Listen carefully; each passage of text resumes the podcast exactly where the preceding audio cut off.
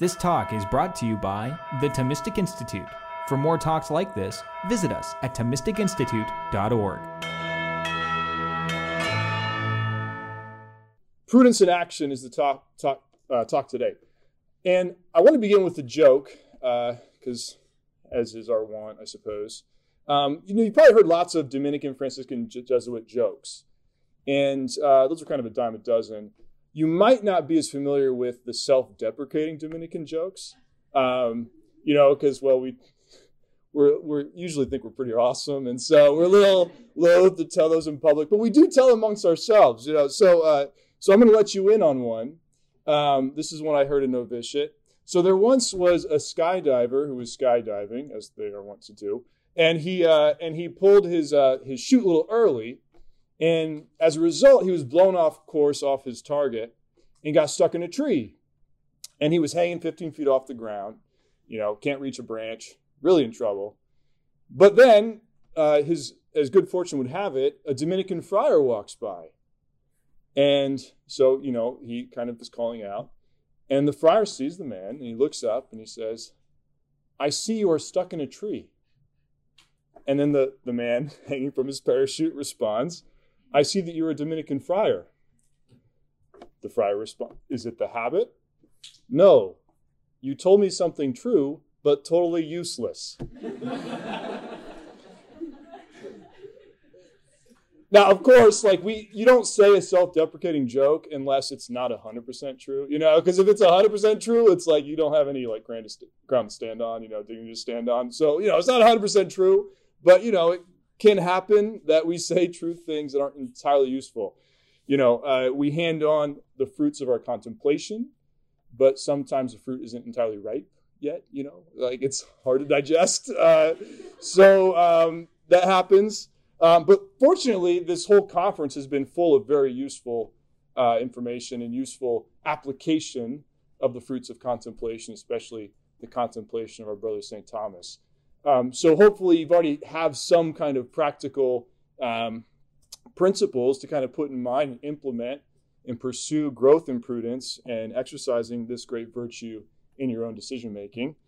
Uh, but I, part of my job is to make it even more practical. Okay, prudence in action. So, in the course of this talk, I want to review briefly some of what the ground we've trod. And then I want to look at uh, prudence in action under the light of two big problems. Um, you could think of it as talking about prudence in action by looking at imprudent inaction. See what I did? Inaction, like one word, but imprudent act. Okay, anyway. So we're gonna we're gonna talk about that a, a particular problem of of what I'll call like decision paralysis, um, and and look at how uh, how we can kind of get some wisdom as to how to overcome this problem uh, to act prudently. And by the end, I will give you three surefire principles to resolve all of your problems in decision making. Okay, three surefire principles. Okay, uh, this is as close to a self help talk because I'm going to give as Dominican Friar, so I'm going to just run with it. Okay, um, all right. So, uh, just by way of review, so, Father Austin spoke to us about the good and our propensity for it. Big picture, we are made uh, for to seek the good. Um, he gave us a little foreshadowing of Father Cajetan's talk with the intellect and the will. We're made in the image of God, having these two powers of, of knowing and loving. And we approach likeness to God by using those powers to seek their true object in God, by knowing as God knows and loving as God loves, especially, you know, uh, by His grace, which has God Himself as our as the object of our acting. Okay, and then he, he also highlighted a problem for us is that we everything we, we seek or do, we apprehend as good. Uh, that would be great if we always apprehended what was good rightly and desired it truly, and then we would have we probably wouldn't have this conference, you know. But we have the whole fall thing and uh, this disordered apprehension of truth and the disordered desire of, of, of goodness. So um, we've got some problems. Sister Anna talked about the virtues in prudence. Uh, she was breaking up the sand, if you remember that cute little metaphor. It, you know, baby Sister Anna like running on the sand.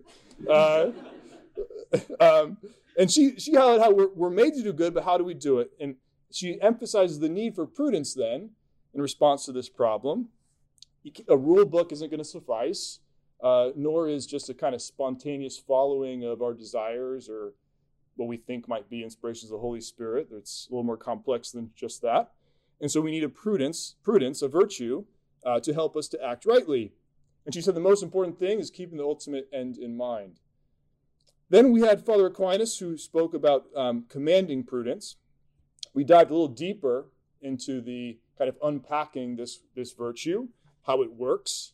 So if you recall, he had we have uh, an intention, it's kind of the beginning of our action. Um, intention uh, means towards a goal. Remember, we wrote it on there.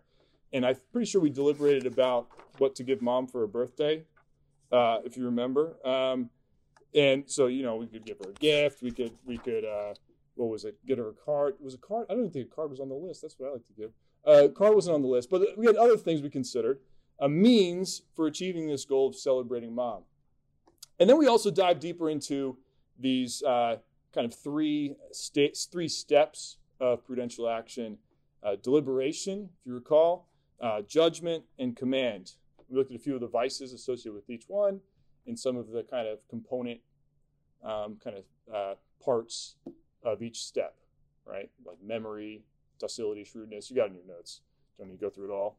Um, and then Father Cajetan uh, kind of blew our minds uh, again, as he's wont to do, um, going big picture again, and looking at, uh, again, kind of actually, I think in many ways, building off of Father Austin's talk of intellect and will, image and likeness, um, and then kind of introducing again the sense appetites into that picture and how it is that we reach out and grab reality with our intellect and will, and how God can be the object of our striving, uh, not as, as someone sensed by us, but someone under grace who is loved by us and known by us. And he gave us a bit of um, some practical advice about vocation, right? That we should ask for the grace of vocation, that it's a response to an invitation by God, a, a response to a gift, uh, not a problem to be solved. And so we should pray for that, that gift. Okay, so having gone through this review, you might be asking, like, what is there left to say?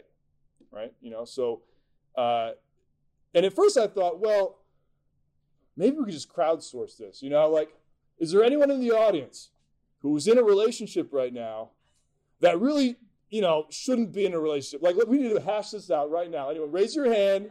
We're going to deliberate. We're gonna we're gonna make a choice. We're gonna pull out the phone. We're gonna command some action. We're gonna end it. All right. No one leaves this talk until a life-altering decision has been made. Prudence in action. You know, which you know, if you want to go there, we could go there. But I have something. You know, I I, I aired this uh, this idea with some of the brothers last night at Rec uh, after the vigil, and um, you know, so I took counsel and I uh, I deliberated uh, about it, and you know there were very as- various aspects of this under which it wasn't seen as to be good. Uh, you know, so you know, trauma, uh, social pressure, crowdsourcing major life decisions to strangers. Um, you know, so so I decided to not go that route. Uh, um, instead, I'm going to try to. We're going to step back into the sandbox a little bit. Um, and you know, Sister Anna said she was clearing the sand for the rest of the presenters to build a sandcastle or play volleyball. I was a little confused, like mixed metaphor there, but uh, but we can work with both. I, I kind of like them both, right? So so Father Aquinas, you know, he built like the gate. Father Cajetan built like you know the tower. So I'm, I'm going to put the flag on top, you know, keynote, and uh, and uh, and uh, or I suppose you bump set spike. I like that one too. Um, so uh, so we'll see. We're, but here's what I'm going to do. The big problem I want to talk about is decision paralysis or choice paralysis, imprudent inaction. And there's one thing I'm going to uh, have to elaborate. So this is the like, hey, you're stuck in a tree moment. So just bear with me because um, we're going to have to go back under the hood a little bit. Uh, but then we'll get back to like the, the practical payoff here. Um, but I want to present another way we can understand the whole intention, means, goal kind of trajectory of, of, uh, of action. All right, and it's by it's by something called the practical syllogism.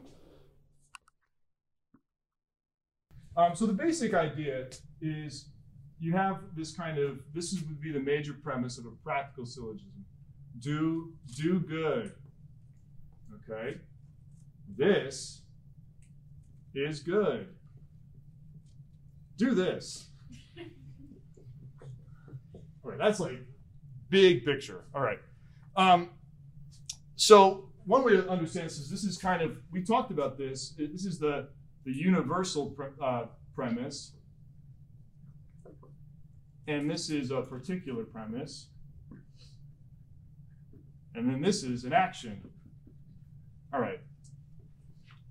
Now we, we talked about how we're all ordered to the good, right? There's a sense in which this is from the very beginning of the conference. We, Father Austin talked about this. We're made for the good. We're ordered to the good. All of nature is ordered to its the good of its nature, and so there's a sense in which do good, like the will is is being pulled, whether it, it likes it or not, to the good. It's like a tractor beam. It's like gravity. All right, it is moving. All right, but the thing is, like the good is universal, but anything we actually do is particular. Right? Which is kind of fascinating to think about. Like the will is being pulled to the good, universal goodness, but like there's the, it needs to it needs to have like a way to get there. And the way to get there is always through some particular action. Right? So in a sense, it's the, the, the, the tractor beam of goodness has to go through this, you know, to be done. Okay, so that's that's a big picture, abstract, kind of confusing, um, but it's really important. So I want to get down into a few, like, just some examples to flesh this out about a bit. Okay, so we've got. Uh, I should have made this a little bigger, but all right, we're gonna we're gonna actually give a better example, more concrete. So, do good is the universal. That's always the first one. Um, how about this? Uh, honoring mom is good. To use an example from earlier. All right. Uh, I'll explain what kind of premise this is in a second. Uh, all right. Well, giving mom flowers is honoring mom.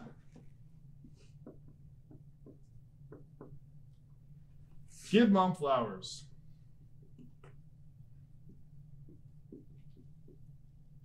Okay. Now notice there are four there are four premises here. Okay, so it's a little expanded here, but um, th- this is an interesting kind of premise because this is this remains universal in a sense, but it's it's not yet a particular action though that's being considered. It's honoring mom in general, like actions which honor mom are good. So it's still considering it as, as in a universal kind of way. But it's a little bit more particular than just do good. One way you could think of it is like the will is like, this is kind of gross, but bear with me. Tongues kind of creep me out. Okay, so the will is like your tongue. All right, so like it's ordered to taste, tasting goodness. But there are like, you know, there are different like regions on your tongue. I don't even think about it. It just kind of creeps me out. Taste buds. Anyway, but okay. But there are like regions on your tongue and and they have different taste buds that can you know perceive different flavors right? Okay well you can think of in some sense this premise is kind of like it's a region of goodness. Or uh, maybe like a flavor of the good. Okay? And st thomas famously will kind of uh, delineate typical kinds of goods according to our, how they correspond with different levels of our nature, like sensitive goods, food, drink, sex. Uh, looking at um, goods that are in accord, accord with, uh, with, with any kind of being, like preserving our life, preserving our existence, or or even the higher goods, social goods that are proper to being a rational animal, like friendship and and whatnot. Okay, so this has to do kind of with, with like a social good, honoring mom. Um, and we might consider this. So if if, uh, if one way to get at this is that this this has to do with the a first principle of practical reason, what we're doing is practical reason. We're reasoning about our action. First principle, and then this would be a second principle of practical reason. Okay, that's all under the hood stuff. If you don't care about that, it's okay. Uh, that's fine. Some people geek out about this stuff. So, you know, for you, this is for you. All right. Um, now, this is this is a psychological description of like what's of the dy- dynamic of how we're drawn to the good. Okay, this is not something where like you always do this. Okay, like reason through each step. You know, it's like, hmm, do I give mom flowers? Like, well, I do do good, and honoring mom is good, and giving mom flowers is is is honoring mom. Therefore, I will give mom flowers. Like no, no, that's not how it works. Okay, that's that's not what we're getting at here. But it's it's that the the goodness of giving mom flowers is seen through through this. You know, this is how the will kind of kind of is motivated is through this goodness in general, and then this this region of goodness. Okay, you'll see why this is all important for decision paralysis in a second. So you know, bear with me. Okay. Um, Another example.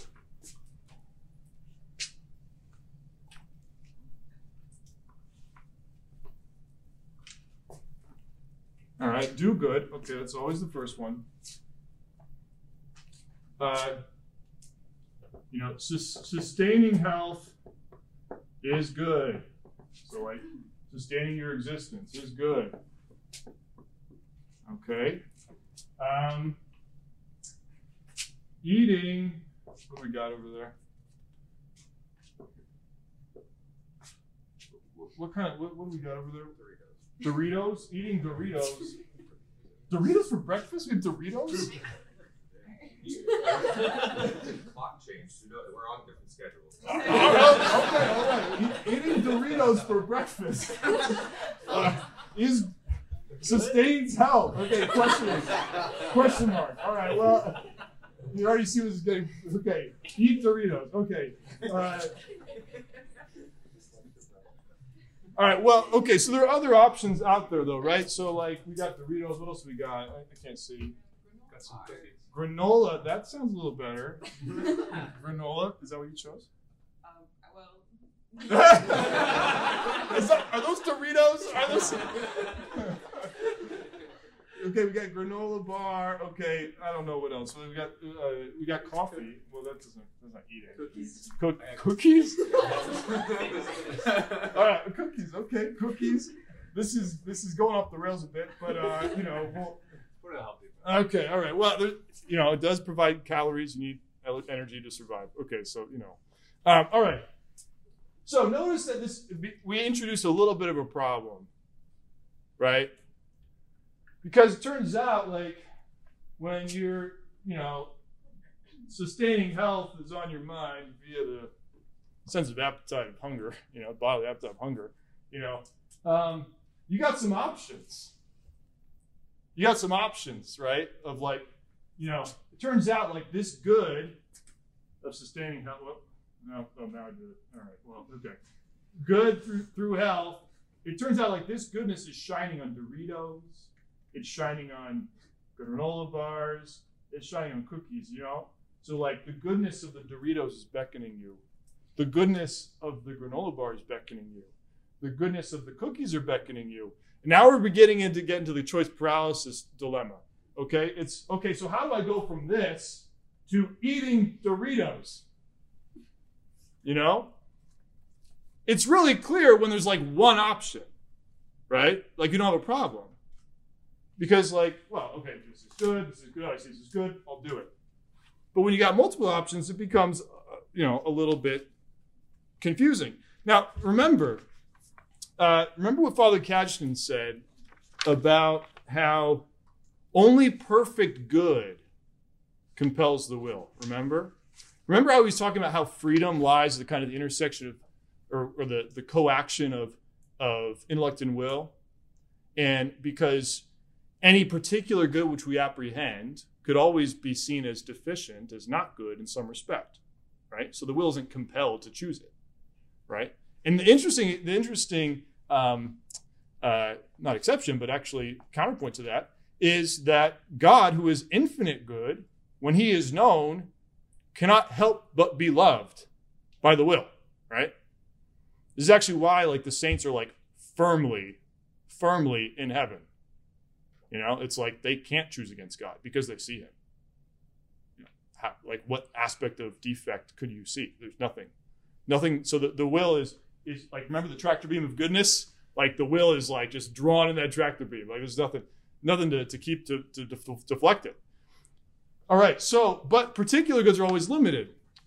Um, okay. Now here's another example. I'm not going to write this on the board, uh, but you know maybe you've had this experience. I've witnessed it. It's alarming. Uh, you know, you, it's you're with some friends, and it's late at night, and you want to watch something on Netflix, right? So you like pull up Netflix. Like, what do you want to watch? I don't know. What do you want to watch? I don't know. Let's, let's look around. So you start just scrolling through like all the categories and like, yeah, that's okay. No, what, what do you think? No, that's okay. And like you scroll through, like half an hour later, you're still scrolling through the options. Like this, this happened. Like, you know, it's like, okay, at this point, everyone starts to get a little angry. You know, it was like, like, oh, let's just watch something. Come on, just let's pick something. You know, it's always better than nothing. You know, and finally, finally, you you pick it, right?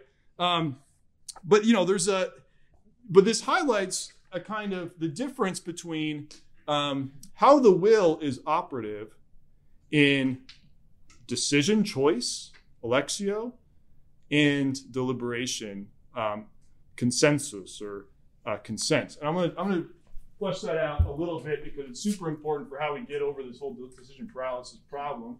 Um, okay, so uh, so we talked about um, what did we talk about? We had intention, uh, means, goal, right? Remember this from Father Aquinas. Um, and then what do we have here?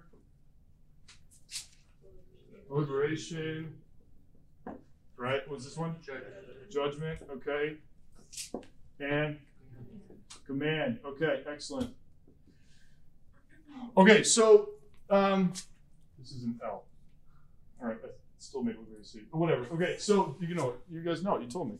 All right, so the the way the will is involved in deliberation is it's Thomas uses the word consensus. I actually like leaving it just Latin consensus because it's like kind of like sensing with or like feeling with. It's it's feeling out the options. You see what I'm saying? It's like feeling it out.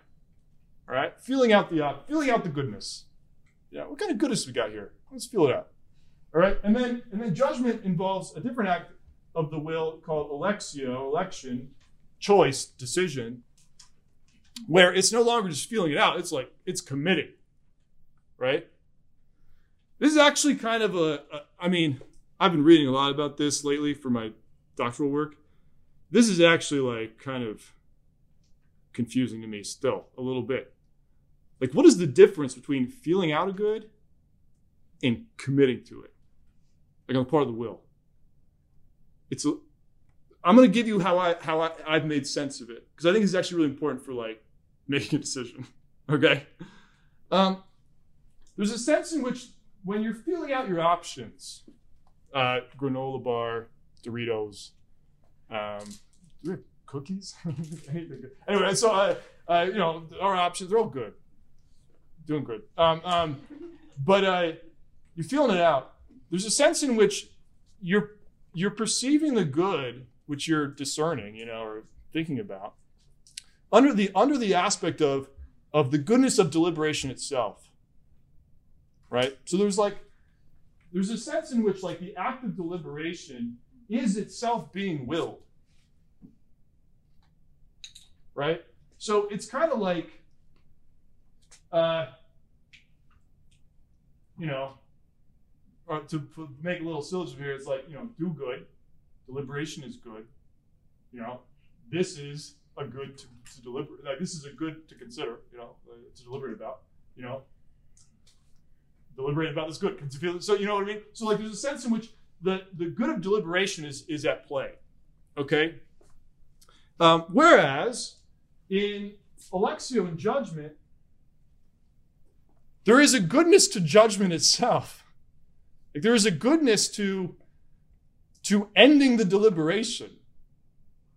You know, you kind of reach that point with like the whole Netflix thing. Like, you know, you're just like, okay, uh, okay, like I don't care anymore. like, you know, I had a strong opinion. Now I don't. Like now I just want to like end this and, and watch something, you know? Um, you know, and if someone was still like, let's say there was someone who, you know, had arrived here right after prayer was standing, still standing at the table, like right now, in the middle of the talk. You know, like just standing. And they were just looking. You know, cookie, Dorito, granola, cookie, Dorito. You know, just like, you know, just endless consensus, you know, just like feeling it out. I'm still feeling it out. I'm Still feeling like there comes a point where like that is bad. Like, you know, like that is bad. You know, like and now, you know, the, the counterpoint to the first, remember the counterpoint of the first principle, of practical reason, do good. Do good is the first practical principle. Do good, can't help it. This, the, the counterpoint to that is avoid evil, right? Avoid evil, all right? So, so there comes a point where like the endless deliberation becomes an evil. Okay. Uh, and, you know, Thomas sometimes uses evil. It's, you know, bad. You know, it's not saying like, anyway, just sometimes that, that word confuses people. All right, but I'm going to use it. So, Here's my claim. Okay, I'm getting a little kind of speculative here, so sorry. We're hanging the tree. I'm sorry, you're up there. Um, but I want to propose to you that if we did not live in time, I'm going sci-fi here. Okay? Like if we did not live in time, and nothing was time sensitive, it's actually kind of hard to to see what would move us from deliberation to judgment. Um, now, this is all absurd because, like, to speak of movement implies time. So, like, okay, they're, they're kind of, but but you see, there's there's some there's a character about like our life as creatures who are in in motion to God that gives a certain kind of time sensitivity to the way that that the tractor beam of goodness can pull pull us to itself. You know, they're like time sensitive goods, right? Um, another way to put it is like so. Imagine like a game show where like uh, this doesn't exist. I'm just pulling this out of the hat. So like where you know you've got like different colored wallets and someone like just like throwing three at a time, you know, and like you get to keep whichever wallet you catch. But like if you choose, if you if you're like which one do I catch? Which one do I catch? Which one do I catch? Boom, they're all gone. You know, oh, oh shoot, try to get which one do I catch? Which one do I catch? I can't decide. I can't decide. They're gone. You, you don't get any. You know, there's a, there's a time sensitiveness to like, all right, well, I got to choose. All right. Okay, so uh, that's that's actually giving a little bit of foreshadowing of like how to get out of decision paralysis. Is like check your watch. All right, so um, that that's one. Um, and here's the thing though, like for for trivial decisions, that can be that can already kind of solve your problem, right? It's like Doritos, cookies, or granola. Well, it doesn't matter. So like the cops is starting, like people are moving over there, so just like just pick one, just grab one, you know, like whatever one's closest, you know, whatever one is on your mind at that moment, just grab it, right? Um, and that's a perfect, perfectly prudent thing to do, you know. But uh, and so a deadline really helps with that. Collapses the judgment. Here we go. But it's a little bit harder when it's like an important decision. You know? So like what if what if you got like an important decision? By the way, here we're talking about like all good options. Okay? All good options. Like no no sin on the table here. Okay, it's all good options. All right. So uh, let's say let's say that um, you're like, okay, we got to do good. Um, uh, uh, working is good. Uh, you know, uh, uh, job A, job A is work. Uh, you know, I'm simplifying here. It's not logically all that tight, but you know, except job A. Okay, you got you get the basic idea. All right. Well here's the thing. Um, well, we got to flesh this out. Working is good. Well, like there's different, like why is working good? Like that's not exactly a basic good. So like maybe there's other ways we can unpack that. Well, like what's good? Well, uh, sustaining life. right? And you need money to sustain life, so work is useful for the standing of life. Okay, so in that case, maybe the, the aspect of goodness that you're seeing is like money.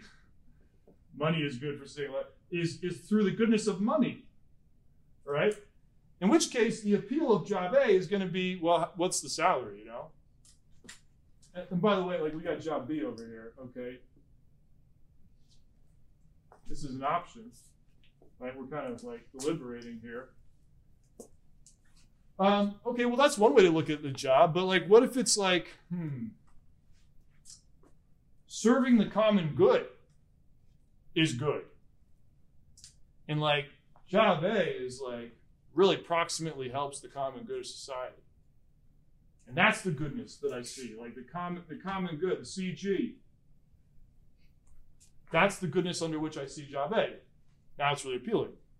And maybe if I'm looking at the common good, like job B is just not not that close. Like I don't know. I mean, here's the thing: you can't really sell any job short because all jobs, like you know, even a taxi driver serves the common good, like bringing people where they need to go. You need that. Like that that makes society work. But maybe like right now, like you're uh, like my, my, I'm really proud of my dad right now. He works in so, uh, software. He's a software engineer, and he um, writes testing software or um, automation software for uh, blood testing machines that are being used for the COVID tests, so like LabCorp and stuff. So like it's like my dad's always been doing this, but it never was all that glamorous. Like mostly STD testing. It's like, but uh, but like now it's like now it is a big deal, right? So uh, so um, like super proximate to the common good.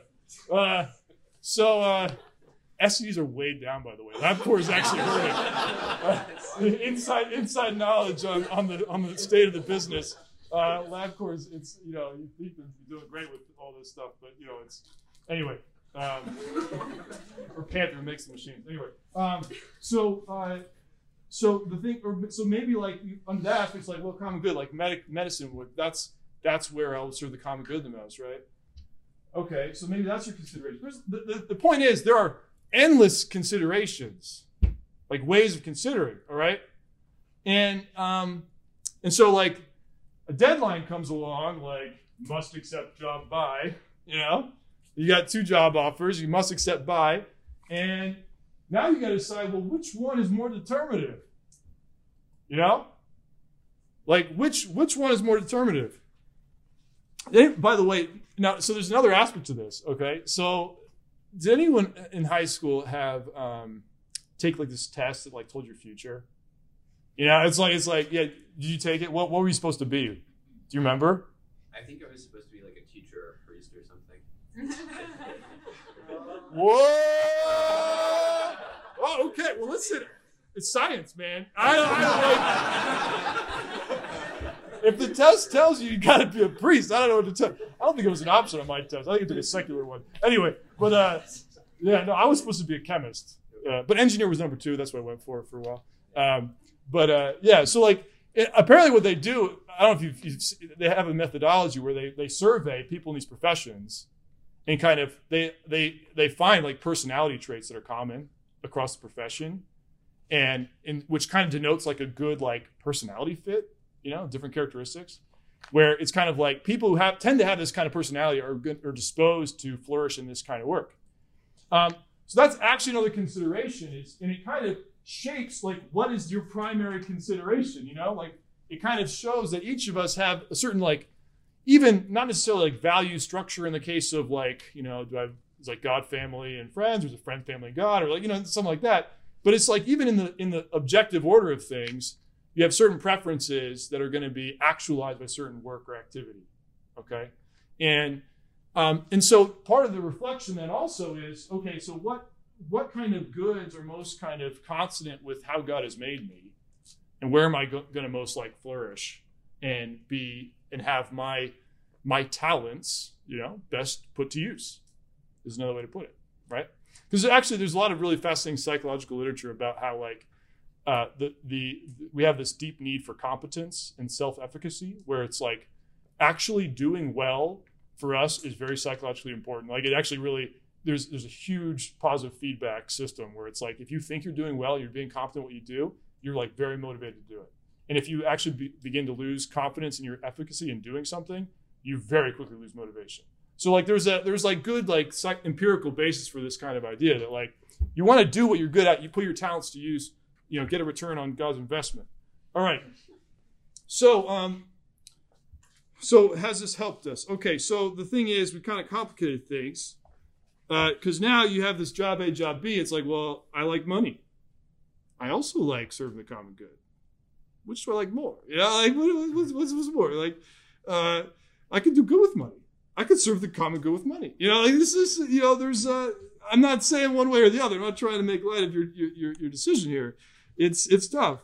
Um, and and here's another. Now, just to add one more complication, and then that'll be the end of the complications, and then we'll get to resolution. It's coming.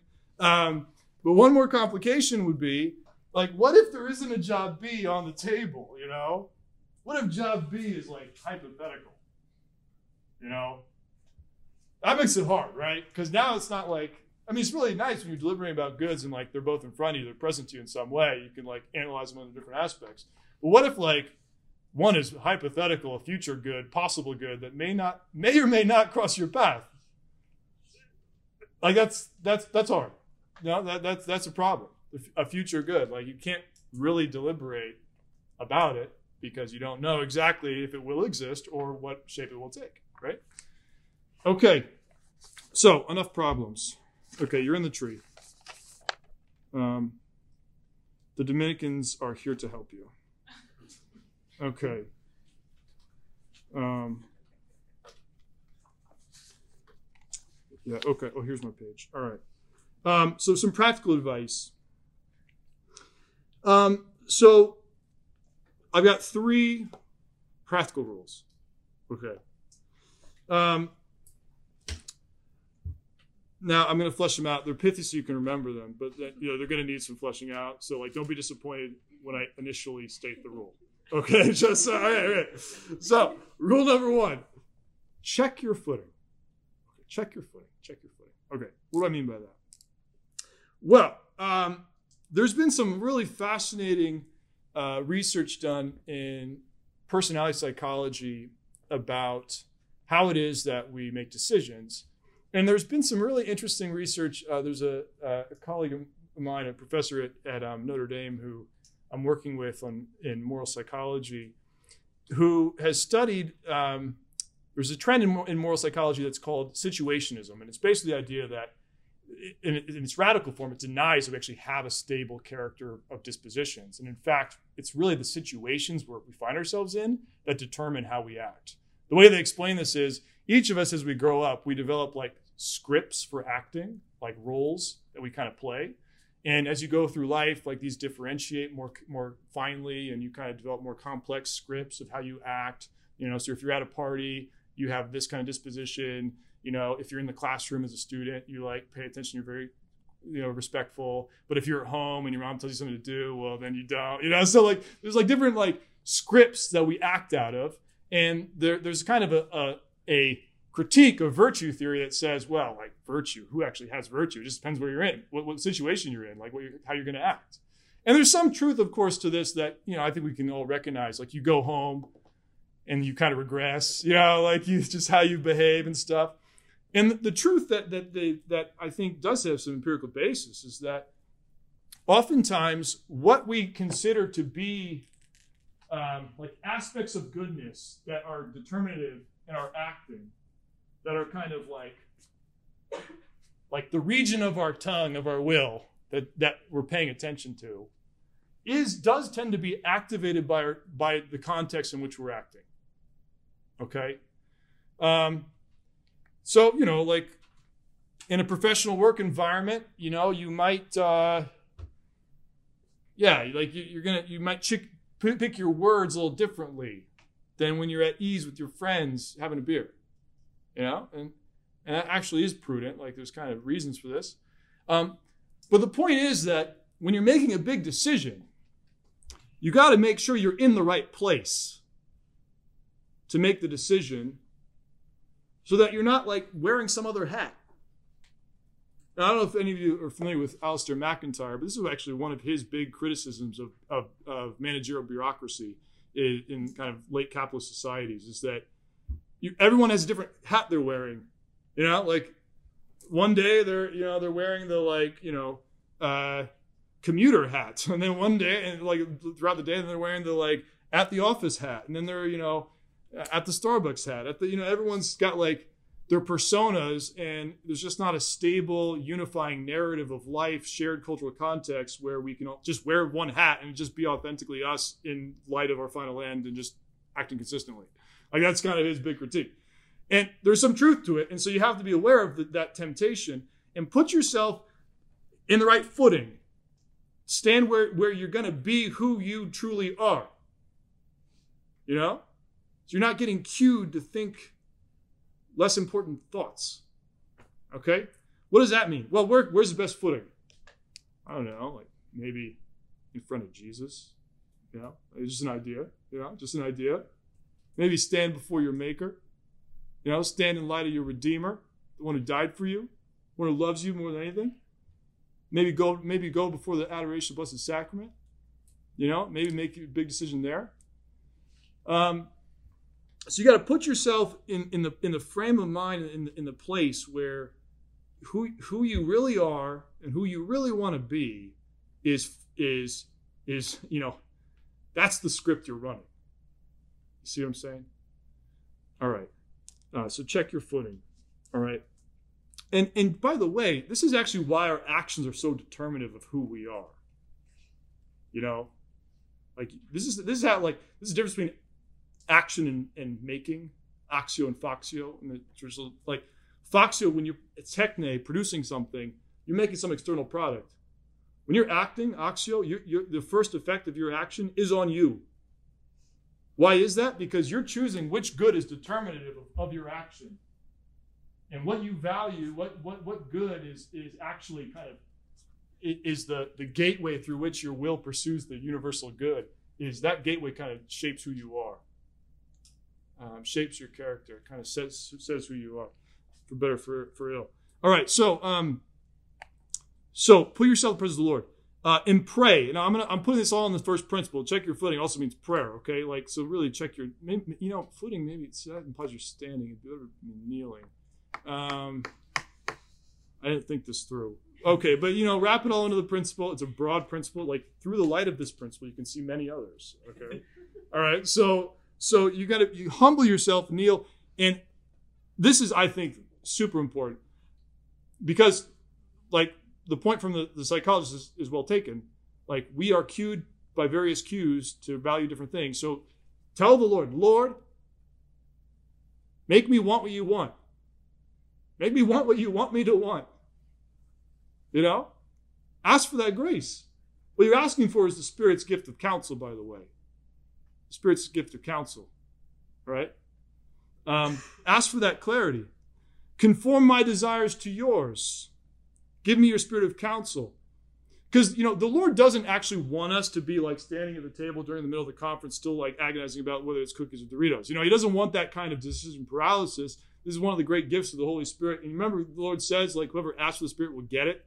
You know, like He's He's made you that promise. So, like, call Him out on it. I mean, come on, be bold. Like, if, if the Son of God isn't going to honor his promises, then we're in trouble. Right? So, like, if he told you he's giving you the Holy Spirit, ask for it, you know? Give me the gift of counsel. And then have, and have the confidence that he's given it. And then follow your, your holiest desire, you know? Follow, follow your holiest desire. All right. Uh, so, right. So this also checking the checking your footing also involves like you know it gives you the right lens, you know the right lens through which to view the situation, to view what you're pursuing, right? And I also think like practical matters, like just journaling through uh, a big decision um, can help. Seeking counsel, uh, you know, sometimes people have a good insight into your gifts and strengths that you might not have, and be humble and, you know seeking out that kind of counsel. Um, and and then also you have to be honest about what is possible. You know, what's possible, what's possible for me you know, am I, is this, is this, is this realistic? You know, is this realistic?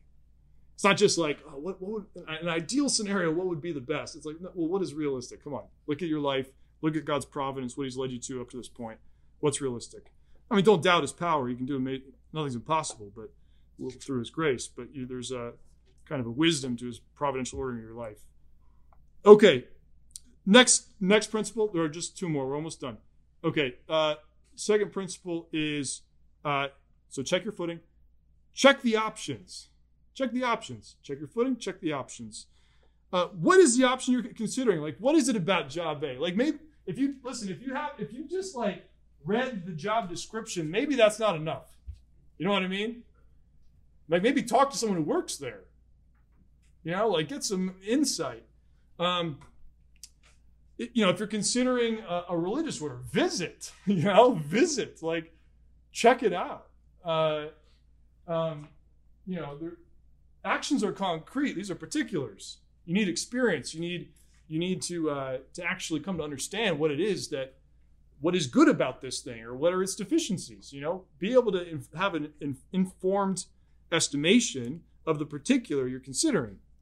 All right, and then the last one, and this is maybe kind of most helpful. Most I, I don't know. For me, I've always thought it'd be pretty helpful. This is a third principle. Check your watch. Check your watch. All right. Check your watch. What time is it? All right. You're dying. I'm, I'm sorry, I'm sorry to say, but you're, you're all dying. We're all dying. Okay. We're all dying. We're on we're, we're on a journey. We're on a pilgrimage uh, to death and life. You know, life through death. Like I don't want to be morbid, but but you know we're time is short. You know, everyone's got those little Apple. Not everyone. but People have these Apple watches. You know, little, little heartbeats. That's a countdown timer. Okay. that that's a countdown timer. Like there's a there's a finite number of those that will that will appear on your watch. Just so you know, just so you know, it's a countdown timer. So you know, so check your watch. You know, check your watch. Uh, you know, and if you're down to good options, you've checked your footing, you've checked out the options, you attracted to both. All right, well, check your watch. You don't have much time. Just pick one. You know, pick one. Pick the first one. I'll just say, pick the first one. Pick the first one. You know, uh, be like the Dominicans. Don't take yourself too seriously. Just pick one. Just pick. All right. Just commit. Now, because everything is passing away, and the Lord is coming back soon. Okay. End of talk.